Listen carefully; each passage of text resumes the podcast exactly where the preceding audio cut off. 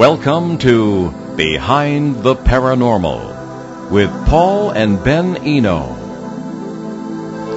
What is orgone energy? What are ghosts actually made of? Whatever happened to the men in black? Hello and welcome to the 847th edition of Behind the Paranormal with Paul and Ben Eno. I'm Ben and those diverse questions came from my co-host and partner in the paranormal and all those adventures, my dad, Paul. And today we bring you an open line show and we welcome your calls today. The number's 401-766-1240. That's from anywhere. Or you can email Paul at behindtheparanormal.com and contact us via Facebook, Twitter, or Instagram. Now co-hosting with us today, as he does for all our open line shows, is the renowned Shane Searway. Shane, welcome back to the show. Love to be here, and I hope everyone out there is safe and sound. Now, before we get going, and we have a caller waiting already, uh, this is our 12th anniversary show. Uh, we were beginning our 13th year on the air. Uh, actually, June 1st, 2008, we started on Phoenix-based Achieve Radio. So I guess technically last week was our first, was our, um, I mean, who's counting? yeah, exactly. Time flies when you're having fun. So let's begin uh, right off the bat with our first questioner of our 13th year on the air, and it's Pam. Calling about ancient sites, I believe. Yeah. Welcome to the show, Pam. Hi, welcome to the show. Hello, Paul, Ben, and Shane. Uh, happy anniversary. It's great to know that that's uh, a thing now. Uh, my question is, is that a few weeks ago I went to an undisclosed location because they really don't want people there, but it is uh, in northeastern Connecticut, and it's a mortar-free stone chamber that is like an ancient chamber. And uh, there's, I'd say, about over 250 or so of those in the, the New England and New York area. But I had the privilege of uh, getting permission and going on one the other day. And uh, when I went there, it was truly amazing, amazing because it was completely mortar free.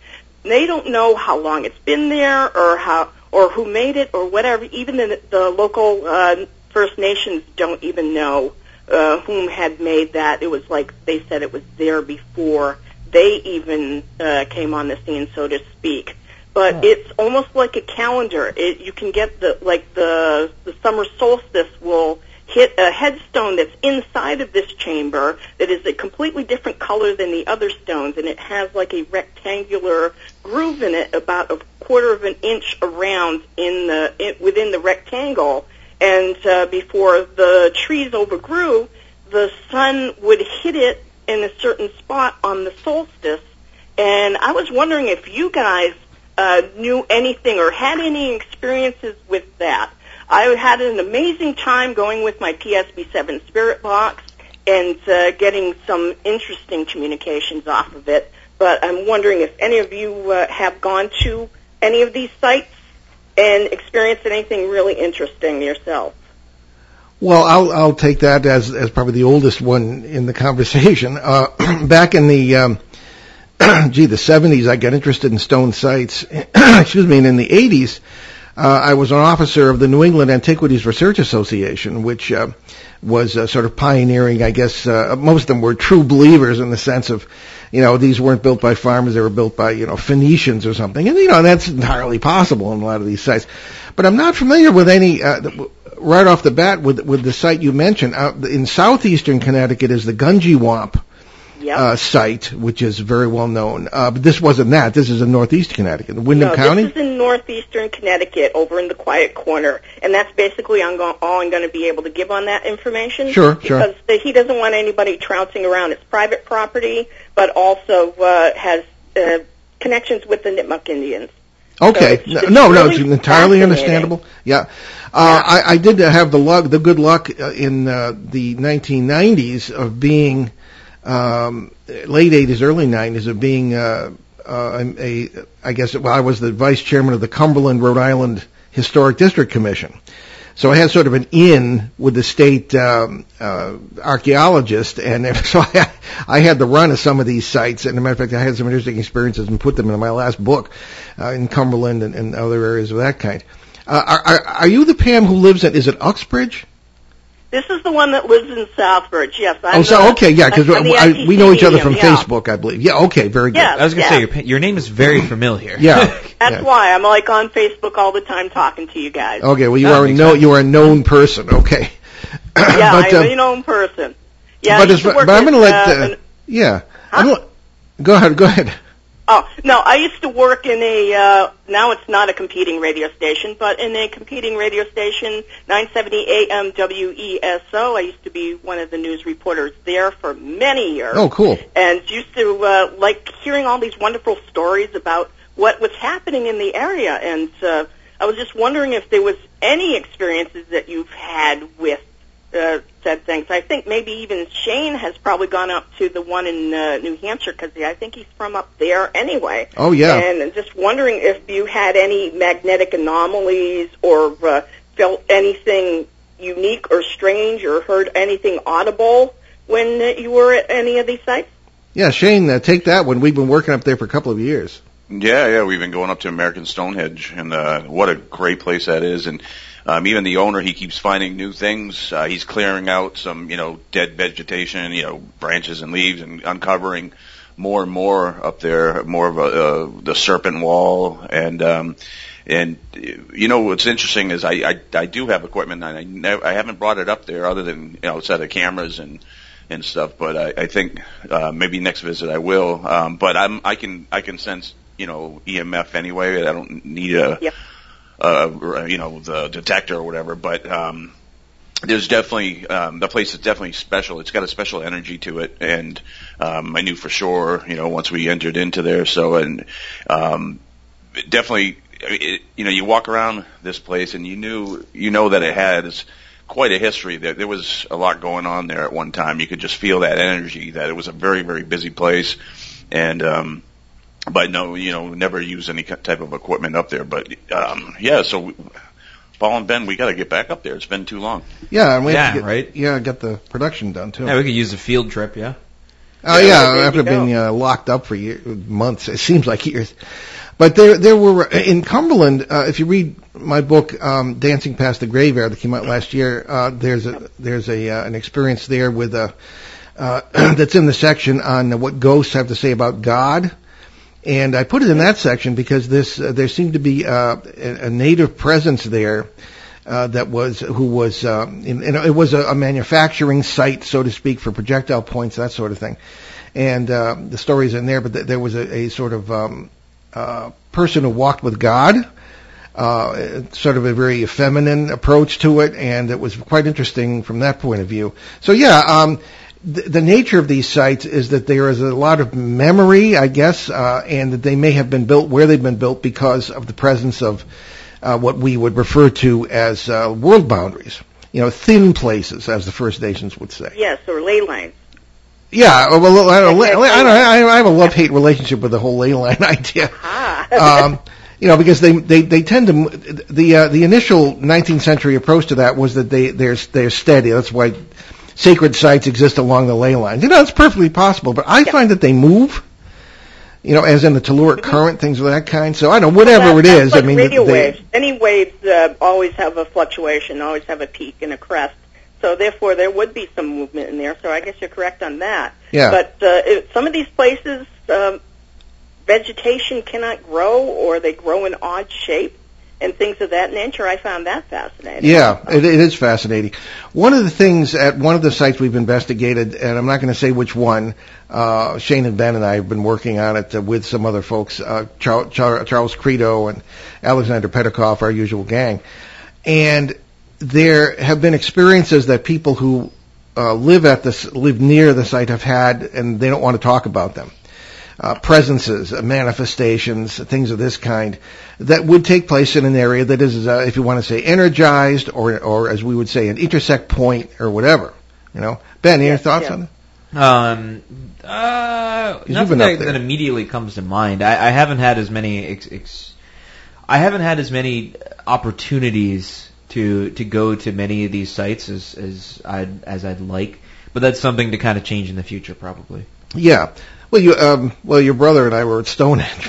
that was a long time ago. Yeah. Anyway, uh, Pam, uh, you're right. It's uh, more work is required, and uh, all sorts of things are yet to be discovered. That's a fascinating thing because I'll tell you that uh, the, some of the ones that I have been to, um, it, you do actually feel a sound resonance. Yeah. And I was wondering if someone could take some sort of uh, frequency uh, uh, generators and go up there and see if they could uh, match the sound frequencies to see if they could even make that band weaker in between the multiverses. I'm wondering if anybody has ever tried that before. Well, well, Pam, you're in luck because that's exactly one of the things we're working on is archaeoacoustics. Uh, Ah. up there at uh, America's Stonehenge and um, perhaps one or two other places, but uh, so it, it's it's being worked on. But excellent point. Great. Thank you guys. And Oh. a happy anniversary. Well, thank you very much. Thank you for calling in. Alrighty. Have a wonderful day. Okay, well, we'll see what happens. Yeah. bye bye. okay. Bye-bye. Okay, we have a question from. Actually, I, I'm going to go right to one that came from um, one in an area, and I'm kind of fascinated by this because, or if I can, hopefully I can find it. Oh yeah, uh, Megan from Boardman, Oregon, and I, and I have to point out that according to our podcast stats, and, and this show is recorded and placed on, on all the major podcast platforms within about 24 hours of when we air.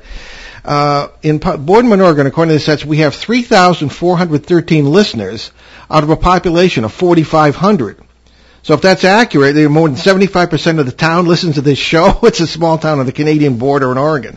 But hey, we're complimented. I mean, why not? Yeah, Uh, so Megan, that's uh, kind of down there. Then. Um, so Megan writes to us, Paul and Ben, I, I love your books, love your show. Well, thank you. Um, and uh, your many word and many of your words haunt me. I think I think about your scary statement. I can't remember where I heard you say it that the human race could have been engineered as food for parasites. Uh, that we are a cattle race. This is depressing, but I wonder if it is uh, all too true given what we are seeing around us in the world right now. It seems like the mistrust, hate, suffering, and general negativity is a perfect uh, is perfect to sustain parasites. It is like we are made to to feed them. Can you all comment?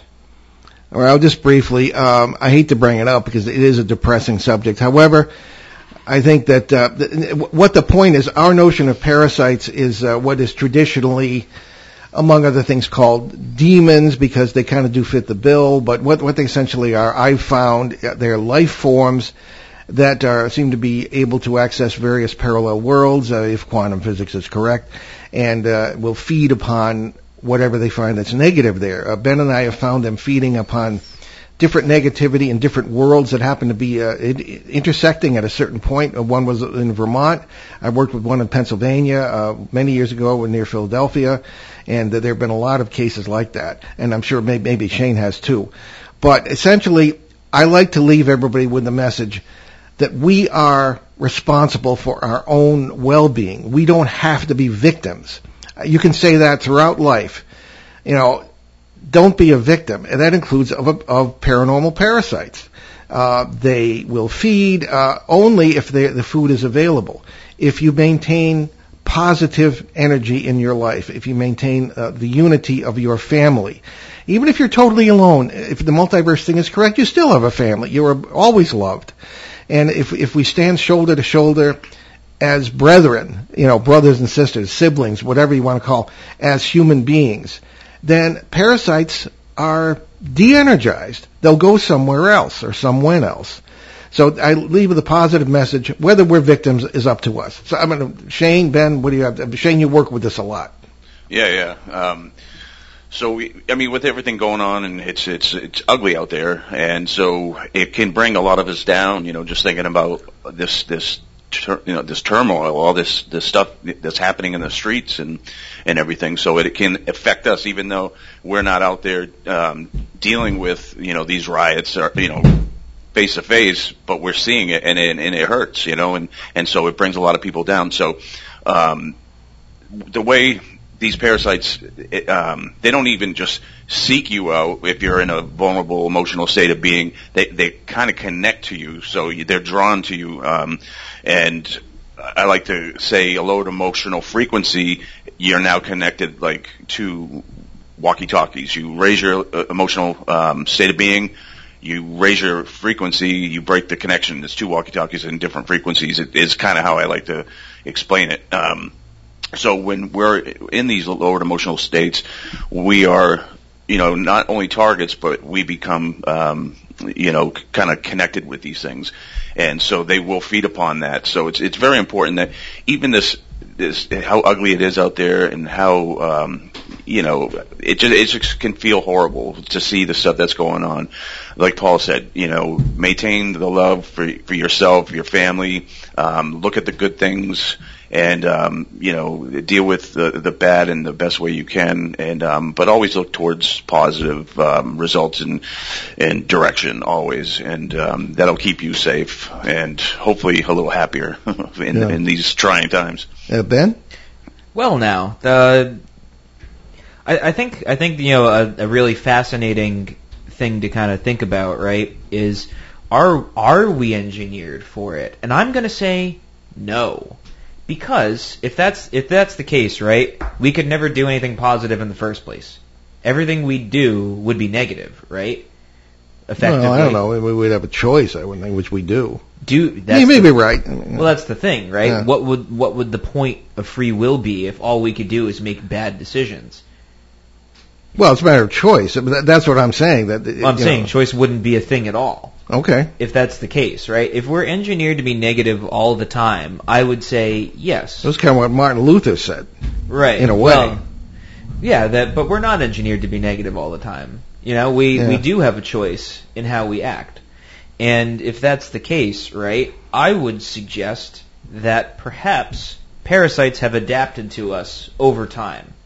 That you know, let's say the world is is a mess, right? But it was a mess hundreds of years ago, Mhm. thousands of years It's ago. It's always a mess. It's always a mess, Yeah. right? But you have a choice in how, how you react to it. And that's why I agree that really it comes down to personal responsibility and, and how one chooses to react to situations. I think, I, I think that a lot, the, the major things that have really changed is technology and how we interact with one another. But effectively, the thing that hasn't changed is us. And I, I would, I would posit that parasites have learned to adapt over time because if they function the same way as every other creature in existence does, then they would also adapt to their surroundings. And if that's the case, then perhaps we're not engineered. Then the other question would be, well, what did they do before we existed? Or even if that's the case, you know, if all if all things are existing at one point in time, right? how did how did they sort of get to this point? And this is all sort of a question of how did it all begin in the first place? And if it is this sort of great balance of everything, then I would suggest maybe there's positive types of parasites that probably wouldn't be parasites at all, which I suppose would be, you know, the benevolent things that exist, right? You know, kind of like the sort of biblical equivalent of, you know, you know, fallen angels versus angels that exist in in that sort of way, right? So if that's the case, then perhaps there's a sort of opposite entity that feeds off of positive stuff. And if that's the case, you know, does positive stuff feed into other positive things, whereas negative stuff feeds into negative things? Do you see where I'm going with this? Yeah, maybe it's all of the above. Right. Exactly. And that's the thing. The big word in that sentence is maybe. So what we do know from our experience, right? You know, typically people don't call us until, you know, things get real bad. And so all of our experience is when things get really bad. And perhaps, you know, the stuff that's really good, maybe the stuff that's very good. I'm, I'm getting very vague with this, but my no, I, I, I, I'm with you. so the point being is, I don't think we're deliberately engineered to be good or bad. I think we're kind of in the middle, and we kind of have a choice in which way we want to go. You know, there are outside influences, yes, but we have a choice to allow those outside influences one way or another. And the big sort of thing about being human is that a lot of the things that exist in life encourage us to not be human, right? So, you know, we're meant to sort of feel stuff. We're meant to sort of go through life and be able to exist and be able to connect with other human beings. But I think the thing that really kind of sets us back is A, ourselves, and B, the environment that we put ourselves in. Whether the environment is engineered is another question. And that's something that I think is more important than saying if we are engineered. I would say our surroundings are. I'd say our surroundings hmm. are meant to drive us apart from not only each other, but the world around us. And I think that is probably one of the major things. I wouldn't say us as a species is engineered. I would say that the world is engineered. Interesting. That's that's my hypothesis. Well, there you go, Megan. Uh, just one very brief point. I think that regardless of what the explanation may be, I think that the answer to the issue is in your own heart. I think if you, it all has to start with us. You can't legislate it. You can't propagandize it. It's got to be from us. I'll give you an example. The other day, I mean, I, I work at home, and unless Ben and I are off on, and then Shane are off on some uh, one of our zany paranormal adventures, I'm pretty much working at home. but I went out to Dunkin' Donuts uh, the other day, and here in southeastern New England, it, it, the traffic is back. Things are pretty much back to normal. Life is uh, kind of just as, as busy as it um, was before the, the pandemic. And I was in line at Dunkin' uh, in the, the automobile line at the pickup window, and there was a young lady, uh, happened to be a lady of color, in front of me. I had no idea who she was. She paid for my my tea for me, and I thought that was you know a simple act of kindness that means everything. That made my day. No parasite could come near me that day because it was so positive, you know. And it's just it starts with us simple acts of kindness, and that's contagious. It multiplies and it can solve a lot of problems, including what we're going through right now. Right, it brings the world back into sort of a, a, a unity, an, ori- yes. an orientation. That's where we have to go is the unity. All right, well, thank you for the excellent question, Megan, and uh, our best to the uh, all the folks in Boardman, Oregon, where apparently we have a lot of listeners. Very pleased to hear that. Okay, uh, we have one from Tracy in Uxbridge, Massachusetts, right here in our local area. Okie dokie. Tracy writes to us. Paul, I would love to hear you talk about uh, that boy who spoke of the high and the low people again. I can't remember where you mentioned it. I mean, there's like almost 900 shows. I don't believe yeah, probably plus uh, the two plus two books. But it but it seems it seems fitting today. Uh, there are a lot of high people still out there doing good. Okay, well, the background of that is uh, 1991. I was um, uh, contacted by a family uh, in Waterford, Connecticut, near New London, you know, not too big of a town. And uh, they had a little boy who was five years old and was dying of childhood leukemia. He had been talking to his grandfather, who, his maternal grandfather, whom he had never met, and who had died ten years before, or, or translated, as we say. It was an amazing experience. They weren't frightened. He himself wasn't embarrassed. He was, uh, and we, we became very good friends. I would go down there several times and you know, we'd uh, he'd take my hand and we'd go for walks and he'd tell me all about this. I learned more from that little boy than I did from all the seminary classes that I ever took, uh, and and graduate school, or anything like that. He had such simple wisdom, and I find that in children who are terminally ill. Uh, it's a terrible situation, but they, they tend to become very other centered we think of children sometimes as you know, little bundles of ego. Well, you know, some are, but I mean, when when they face that, they do so with, with great. Uh, the ones I've seen them with great dignity, and uh, in this case, great wisdom. So he said there are two kinds of people. This is in the context of many conversations. He he called them the high men and the low men, or you might say high people. You know, because grammatically, when you talk about men as a group, it includes women too. But anyway, there was, uh, and he said that the low men or the low people are not really even human. And just thinking about that over the many years where this has happened, he, where since uh, I last talked to him, it seems that the the people who whose facets of their personalities, this is all considered the multiverse thing in our own theories, are uh, far more connected with uh, the where they are parasites in the multiverse, and the, the higher people are more connected with where they are not. All right, And that's essentially what that was. And, and I write about this. There's um, a chapter, uh, a small, a small chapter about this in uh, the book Ben and I wrote in 2017, uh, behind the paranormal, everything you know is wrong. So um, that's essentially it. I just it, he, it was a lot about what life really is, and a lot about what people really should be and are. And it was most inspiring. And, and he um, he translated uh, before he turned six uh, of this leukemia, and he did so very peacefully with his family. Unfortunately, I was not there, but he um, he's one of the major influences on my life. This five-year-old boy, name was Peter. So we have a caller, Ben. Uh, well, it was just uh, Country Bob giving us uh, giving us a, a kudos for existing on the airwaves for 13 years. Oh, Country Bob, right here from Woonsocket, Rhode Island, our our, our town, and uh, our, certainly our radio home for the last good grief, uh, going on 12 years. And on that note, we actually have to take a brief break. We do. I forgot the, um, the time. Anyway, you're listening to Behind the Paranormal with Paul and Ben Eno on WOON 1240 AM and 99.5 FM in New England's beautiful Blackstone River Valley, and we'll be right back with our open lines.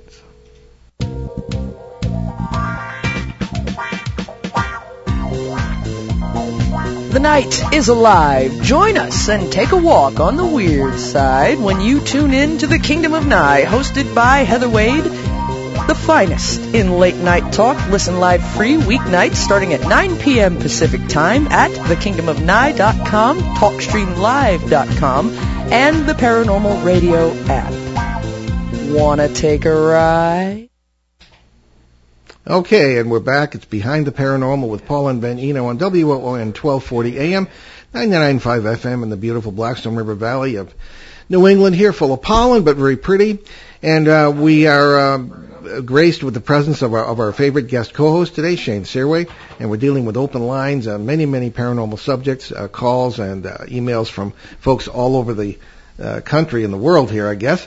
And uh, we're um, very happy to have anyone uh, call us. It's uh, 401-766-1240, 1240. We, we actually did, yeah, we actually just had a caller call in that uh, brought up an urban legend uh, from, from around here, which I, I vaguely remember, um, which was... Uh, it's to anybody who's not not from you know Rhode Island, specifically Northern Rhode Island. It's going to sound a lot very, very, very similar to an 80s horror movie um, of uh, Nightmare on Elm Street. But su- supposedly, back in the day, uh, there was this this dude named Fingernail Freddy who had very, very long fingernails uh, and just like would you know scare kids and all, and all that stuff. There's probably more to the urban legend itself. And no, I'm to the best of my knowledge, they did not rip that off from Nightmare on Elm Street.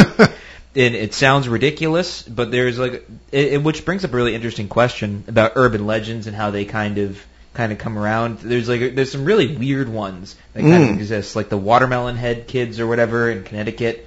Just like yeah. all, all sorts of odd stuff that just kind of pops up in like little local folklore. Makes me wonder what's going to happen in the next hundred years if people still bring it up. Yeah, well, the urban legend, and maybe Shane has a comment on this too. The urban legend thing is just our stories that get started and are are kind of um, unique to modern society. In other words, in, in, there were plenty of legends stuff in, in the, the rural areas when when people were pretty much uh, farm oriented back, you know, the century or more ago. But there have been issues where um, there have been things like, well, one of the famous ones uh, is uh, the the story of uh, the the the person who finds a funny little dog, or they think it's a dog, and it turns out to be um, an Australian wombat that uh, tried to, um, you know, that was uh, came into the port on some ship. And Ben's mom, my wife, actually came home one time and said that one of the lawyers she knew had actually um, done this. Had a, a, a dog. It turned out to be an Australian wombat, and she took it home, and it could, it almost it almost killed her, uh, or, or, or could have. I should. It didn't, but I mean, she was nice to it. But I mean, here's an urban legend that actually came into my own kitchen. So uh, that's what urban legends are. Shane, any comments on this? Yeah, but I, well, the one that Ben was fingernail Freddy. I wonder, not that um, did they steal that from the movie? I wonder if the movie stole it from the legend. I wonder if they yeah. heard of and made a movie out of it. But I'll bring up one that probably y'all haven't heard about. Um, well, you know, down down Louisiana, you got the Rougarou. You know, um, old French. I mean, this goes way back. Me and my wife were just watching a, a show about, um, you know, the French, um, the, the new New France and, and all that other stuff, and they they were talking about the Rougarou in there, but um, but also one that most probably people haven't heard of was is down in Louisiana. They have what what they call Stachelina, and um, it's a story that you know parents and grandpa- uh, grand grandparents will tell the children to keep them in bed. They said, you know, Stachelina is like this this creepy uh, witch lady or whatever that that goes after kids, and so if you get out of bed, you know, and and she'll come and get you, you know. But if you hear scratching on the screen door or on the on the screens, then that's Stachelina, you know, she's creeping about. And and of course down there there's so many bugs, so these kids are they're hearing any any sound on the screens and they're freaking out, right? But they're staying in bed. And so I think that folklore was probably you know just made up to keep the kids in bed, but. Um, that's certainly one I bet you most people haven't heard of, but it's uh, there's a song about it too that I like. okay. Well, why not write about it? All right. There we go. Okay, uh, do we have another caller? We do. Okay. And we have John on the air with us. Hi guys, how are you? Oh, hello, John. Hey, Ben, John, uh, and where are you from, John? Putnam. Putnam, Connecticut. Okay. yes, Great. you you you know Putnam, right? Oh, yes, we've spoken Oh. there, and it's near uh, my first case. Yeah, I, yeah, right in. Uh, yeah, your first case was in Pomfret. Correct. 1970 to 1972. Absolutely, I've read all of your books. Well, I hope you still like me. Uh, not not nearly as much, but that's okay. Oh, At least you're honest. But anyway, hey, you know, it's funny. I, I live in an old house that my grandparents had bought in 1944, and we had a murder suicide here in 1936. Now I know that's true. I went back and researched it. I saw the newspaper stories. Now this was before my family bought it. It was the original owners of the house. In fact, I, I found their graves the other day. They're buried in Thompson nearby. Hmm. And I will tell you now, I come from a Celtic family, and you know the old legend about every generation of a Celtic family, one of them gets the Fae. oh yeah. You know how that works? One of them gets it. Well, my brother get got it. Okay, uh, and my brother got it, and there's parts of the house he won't go into, and the barn here he won't go into that at all. Period. And that used to be the workshop of the guy that actually committed the murder. Um, and you know, I, I recognize you know your philosophy, and I tend to agree with it. But it's it's very interesting. I know other sensitive people. My my wife is sensitive as well, and she's uh, experienced some things here in the house. Now I've lived here in the house all my life. I'm 58, uh, but I've lived here all my life, and it's uh, it, and it's just kind of interesting. I've never felt a thing, fortunately. I'm very happy to say I haven't Yeah. and I'd like to keep it that way.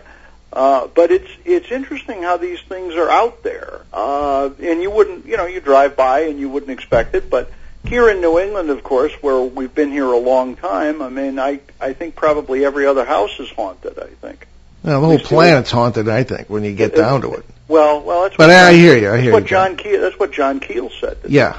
He said that he says I remember him saying one time is is Auschwitz haunt, haunted? You know, isn't the whole planet haunted? And I, you know, I, I get a kick out of people talking about Indian burial grounds. Well, Mm. you know, how many thousands of years did the Indians live here? I pretty they're probably pretty much buried everywhere. Yeah. Mm. you know, That's- that's if a you good think point. about it, you know Yeah. you know but it's uh but but yeah it's it's just an interesting thing and as i said my my brother you know there's places there's places in the house he won't go and he grew up here too Yeah. Well, I, I, I- I hear what you're saying. John. As a matter of fact, uh, people say, oh, well, somebody died in the house. I said, well, it's New England. I mean, some of the houses are almost 400 years old. Of course somebody died. That's where they have wakes too, right? yeah, I mean, and but again, well, you know our, our philosophy, John. uh, You know, I think we think that this has very little to do with dead people and more with, Mm.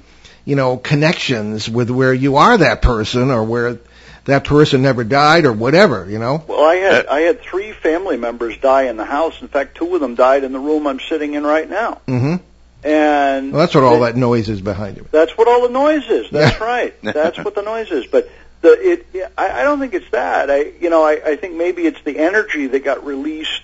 You know, when you had a murder, you did have a murder suicide here in 1936, and uh, you know, perhaps it's not a living person. Perhaps it's the energy that got released, and it's still reverberating somehow. Shane, you want to get in on this? Yeah, yeah, definitely. Uh, I'll, I'll tell a story about a house uh, that I worked in.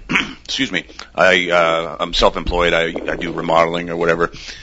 But I was in a in this old house. Not that that matters, by the way. Um, that was in Hollis, New Hampshire, very old part of the town. Um, and so there's there's actually two estates there, and so I'm, I'm in the well the whole time I'm there, definitely you got that feeling of this this house. It had a unique um energy Yeah. to it, and all of a sudden, you know, I'm I'm working and I hear a woman's voice, "Hello," I mean, plain as day, like she was standing right behind me, "Hello," and the house is empty, so you know you can just hear it, plain as day, and and then sometimes, "Who are you?"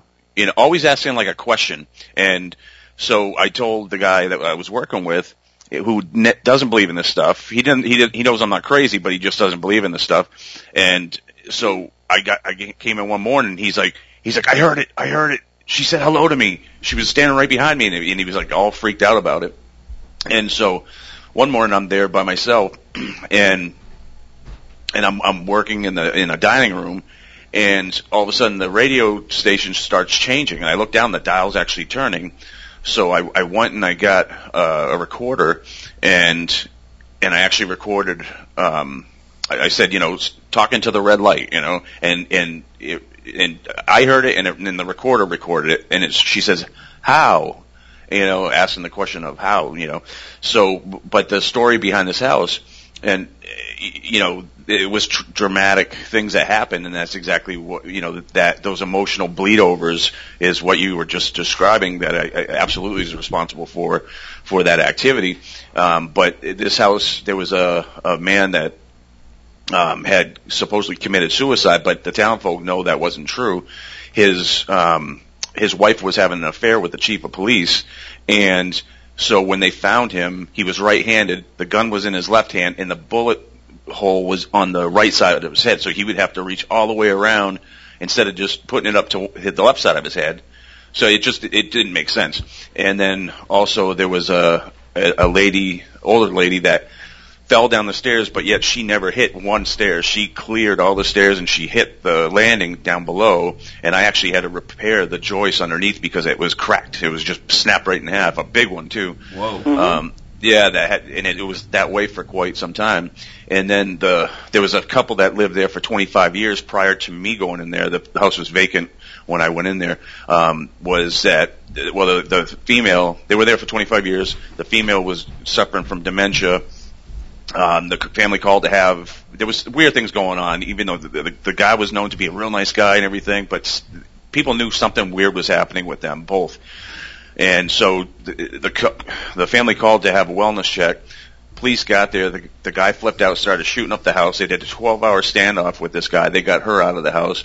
Um, but you know, just very very bizarre be- behavior. But but that was another an emotional event that, that took place in this house. So you had all these different events that happened within the house. That's exactly what is responsible for the activity that's taken place there, and that's the same thing that happens in these places that people say um, residual haunting. I don't like that term. I don't like what it implies. That your house is not a DVR, or you know, you Well, know. remember, that's not what I said either. So. No, no, No, no, no, sir. no. No, no, I'm saying people in general, they, they will say that. I, I think you're on point with what you said, sir. Um, but, but definitely th- these emotional events that, that, um, can be responsible and, you know, and, and not so much a dead person walking around your house, you know, so I th- no, I think you were on point. I was just saying that there is a classic term where people say residual haunting, and that implies that you know, kind of like your house is a DVR, like your your. They I even he- heard them say that your wood floor can record you know events and, and replay them, and I think that's foolish. Where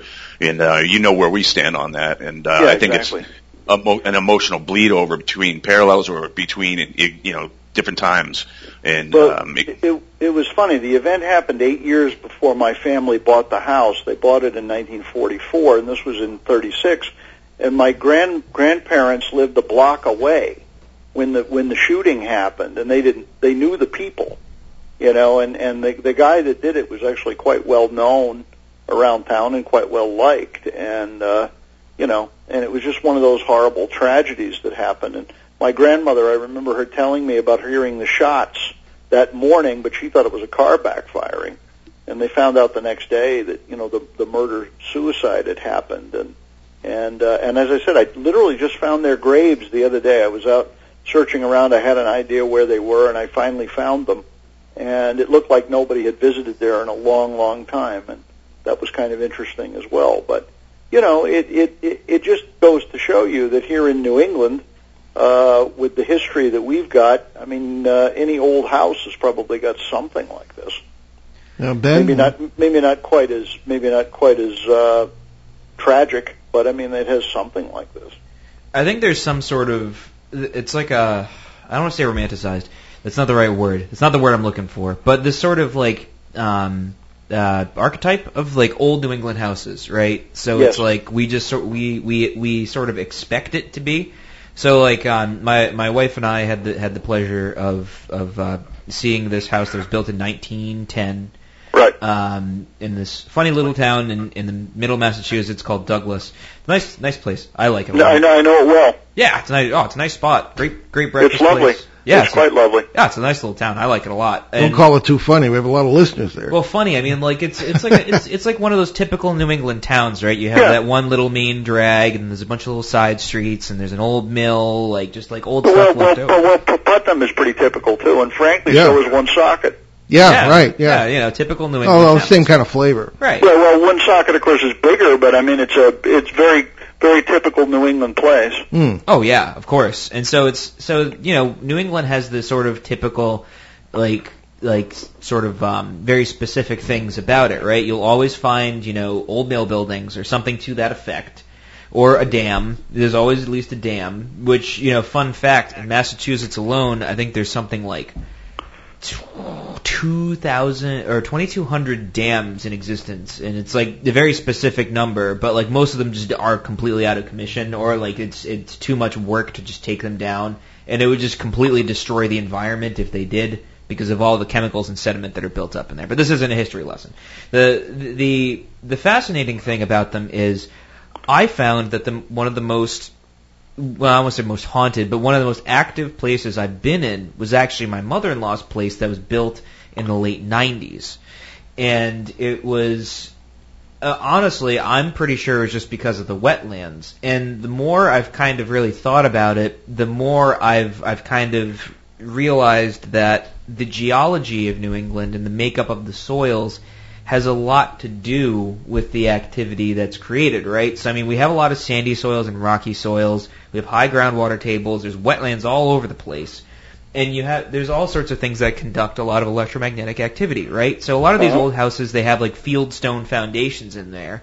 I mean, you Including know, the one you just bought. right? And you know, or you have like a lot of running water all over the place. It just produces a ton of electricity, especially if you mix that with like you know high tension wires and all that. You have all your ducks lined up in a row. You know, a lot of a lot of stuff's going to happen. Well, there's a, there's plenty of water in southern New England anyway. I mean, every you know you you can't you can't walk quarter of a mile without falling into a pond. Or, you Yeah. know, I mean, and there's a str- there's streams everywhere, and where I am, there's a stream nearby, there's a pond nearby. I mean, there are, but that's true everywhere. I mean, it's and water, as we know, has electrical properties and and all of that. So I, I don't think enough I don't think enough research has been done into this because it's it's seen as this woo-woo kind of thing. So real scientists don't want to get into it. Right, exactly. Although I think I think that's changing slightly. I think it's changing slightly, mostly because of the of the research that's been done, you know, with with quantum physics, you know, macro and micro. I think that that that we're heading in a direction where we're finally starting to develop a vocabulary to be able to at least discuss it. And it's it's slowly making progress away from the 19th century spooky, scary skeletons and more towards okay, well now we kind of have an idea. The math proves that there are multiple worlds out there, even if it's just a handful. Uh, I think we're we're get we're slowly making our way there. But as Max Planck said, he said science changes one funeral at a time. He's Yeah, right. exactly. Yep. And Stan so Friedman echoed that. you know, and I'm afraid that that all those extremely skeptical people are going to have to be dead, and you know, maybe you know, may, maybe they'll come back as spirits and you know prove it themselves. But but uh, those people are all going to have to be dead before anything really changes. And I'm afraid, Paul, it's not going to happen in our lifetime. Ben's maybe, but not ours. Yeah. Well, we'll see. Yeah, we'll see But, what we uh, can do, huh? John, thanks for calling in. Fascinating conversation. Hope you call in again. Thank you, sir. Right, bye. All right. Okay, Ben, I think we have time for one more question, do we? Yes. Um, did we want to jump to Peter's question from Bogota? Yes. Peter ah, yes. We can't have an open line show without Peter. so- No, it wouldn't be legitimate. No. So Peter writes to us, whatever happened to Men in Black, which is great. jump right, jump right to the lead. Uh, have they have they vanished and gone back to their own world, perhaps, and to return in the future? Uh, the last case I can find is the fantastic 2009 Niagara Falls case. I've asked a number of people, and nobody can cite anything since 2009. Have you discovered anything new? Uh, I think perhaps yes. Uh, and I did check with Tim Beckley on this, and Tim Beckley, one of our guest co-hosts sometimes, and a, a renowned figure in the uh, UFO world since the 1960s, who has been on this station 50 years ago or more with uh, our good friend um, Joe Ferriere. Uh, he was not too familiar with some recent cases, but I think that the men in black, quote unquote, have not disappeared. They may have changed. Uh, I was just going to say that. Okay. Oh, sorry about that. No, it's okay. All right. Same You can- here. I was going to say the same thing. Okay. Well, you can both amplify. Well, we're all on the same page, I guess. Yeah. Well, Ben, uh, back before you got married, and was still living at uh, the uh, old homestead. Uh, there, were- even you remember, people would come to the door dressed as utility workers, and uh, they uh, we would check them out, and they would not be utility workers. You know, they always wanted to get into our house to to, to do something with the meter, a gas meter usually. And uh, I mean, may- maybe that's a coincidence. But from what I've been hearing, uh, and, and Shane yourself, you can take it from here because you yourself have been stalked by, by some strange people. So go ahead. Oh yeah, for sure. Yeah, when I, especially whenever I do like some of these other big, uh, other big shows, you know, with that have a lot of listeners worldwide and you know huge audience anyway, and I've talked about certain theories in when I've had time to. You know, some of these three-hour shows that I do, where I actually have time to to get into some mechanics and, and um, talk more deeply about my theories about how this stuff works, and and then also when I've shown a, a couple pictures too, um, I've had within hours, I have the black helicopters unmarked above my house. They circle around. I can see people looking down at me, and they'll they'll go off, and then they'll come back, do it again, and it's it's kind of like it, never fails. It never fails. I mean, and and also I've had strange, um, well, a white van multiple times follow me, and um, and I was onto the guy the whole time. He he kept his distance. I pulled in in parking lot.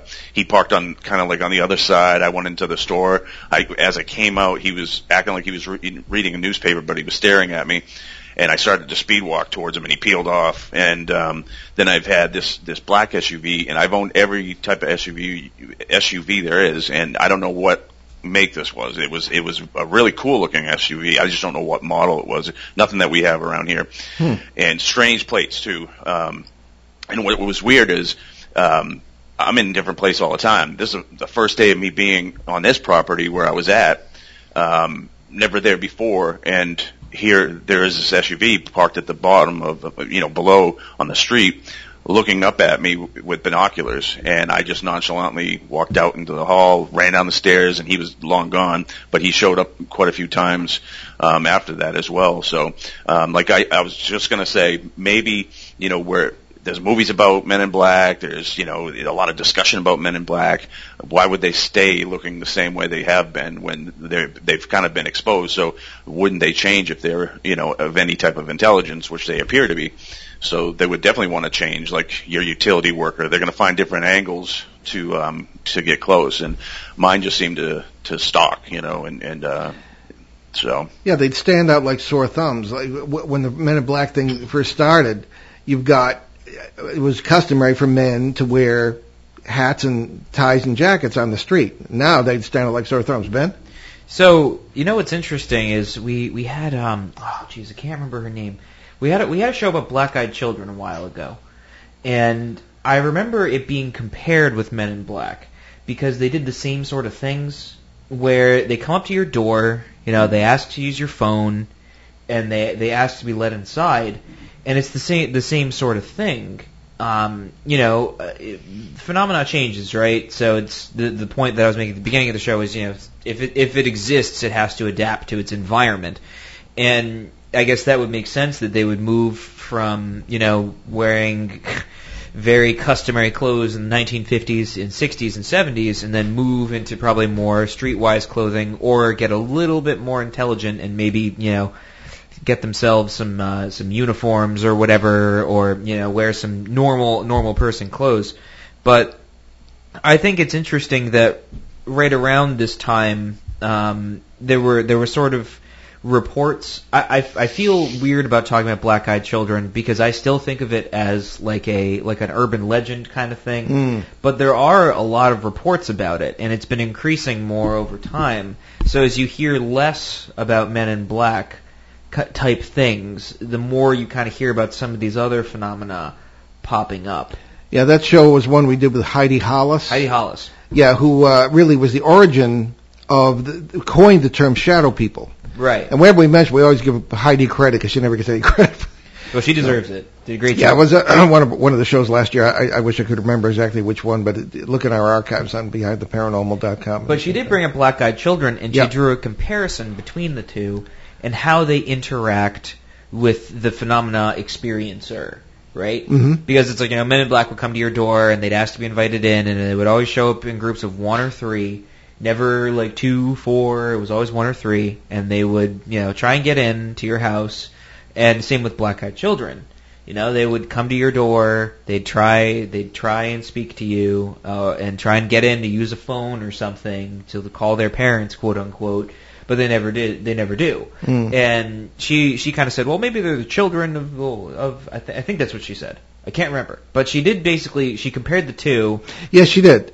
Well, possibly, you know, young men in black. Right. That That's sort what of it thing. was. Yeah. Well, and also too, the people that have encountered Men in Black, as well as people that have encountered black-eyed children, they're uh, they all f- often uh, fall ill after that. Strange yeah, illnesses. That's right. Yes, yes, yes, yes. So that's that's that's kind of where where I, w- I was heading with this. That maybe Okay. it's it's just shifted. Yeah. Okay, Yes. well, we're just about out of time, folks, so let's uh, start our announcements. Yes. Um, every effort is being made to preserve the Exeter UFO Festival for Labor Day weekend this year, and that all three of us are involved with that, along with half of our stable of co-hosts. And uh, we're uh, told that a decision will be made within the next few days about whether it can be held in the usual venue, which is the historic town hall in Exeter, New Hampshire, uh, and the possibilities for holding it virtually. It's all being examined. There are varying opinions on whether that should be tried. One way or the other, we would, uh, it- should it occur, do our fifth annual live broadcast from the event with the panel of the speakers. It's always very popular every year. And the festival is sponsored by the Exeter Area Kiwanis Club uh, to raise funds for local children's charities. So let's hope it, uh, it goes forward. And assuming things are semi-normal by October, we plan to be back at the Greater, Greater New England UFO Festival or UFO Conference, I should say, in Leominster, Massachusetts, on the Columbus Day weekend. My dad is scheduled to be the keynote speaker to mark his 50th year or work year anniversary year work anniversary in paranormal research. So now it's a bit day of firsts, many firsts, Yeah. or many anniversaries, I should say. So Well- Shane, what's going on with you this season? if anything. Oh, did we lose the audio here? uh, we shouldn't have. I'm sorry about that. Okay. Um, yeah, just a lot of. I'm doing a lot of uh, shows lately. I've been doing a ton of shows, but I have Great. no no um, conferences scheduled. Not. I think you said that all three of us at Exeter, but no, I'm, I'm not on Oh, that that, one. none of us do. That's uh, that's why uh, you know we're uh, glad to be able to have some uh, some of the big names, including you, on the show. Yes. Uh, keep everybody out there. Okay, let's uh, I suppose move on here to um, we'll refer to our um, behindtheparanormal.com website. You can find all sorts of information there about the show, our schedule coming up, and uh, I should say that uh, we're going to be migrating to a new hosting platform, so there may be a little bit of disruption this week with the site uh, or even with our email. So, but just uh, stick with it, and it won't last long. Okay. So let's. Um, what do we got next week, Ben? So next week on June 14th, we will bring you another rare appearance uh, by a psychic on the show, and we'll be joined by physical medium Walter Rucker. And we'll also have uh, Kathleen Martin co-hosting because she knows Walter Rucker, and and uh, we'll see how that should be a fascinating conversation. Yeah. You know, the appearance, the rare appearances by psychics lately have not been too rare, actually. Yeah. Yeah, So- well, it'll be rare, a rarity once again after this. Okay. So Shane, you got a quote for us today? Yeah, so we leave you this afternoon with a thought. In the, in these times, have faith in yourself and have faith in humanity. Sounds good. I'm Shane Stairway. I'm Paul Eno. I'm Ben Eno, and we still have roughly a few seconds to before before we can we can hit our outro. Okay. Um, I do remind everybody that if you do listen to us on uh, Apple Podcasts, please give us a rating and subscribe, and it helps us grow the show. Yeah, you can check us out on iTunes and uh, All Apple Podcasts and all sorts of other things. So Yes, and so thank you for joining us on our great cosmic journey. Everyone, be safe, and we will see you next time on Behind the Paranormal. Return to this radio frequency 167 hours from now for another edition of Behind the Paranormal with Paul and Ben Eno.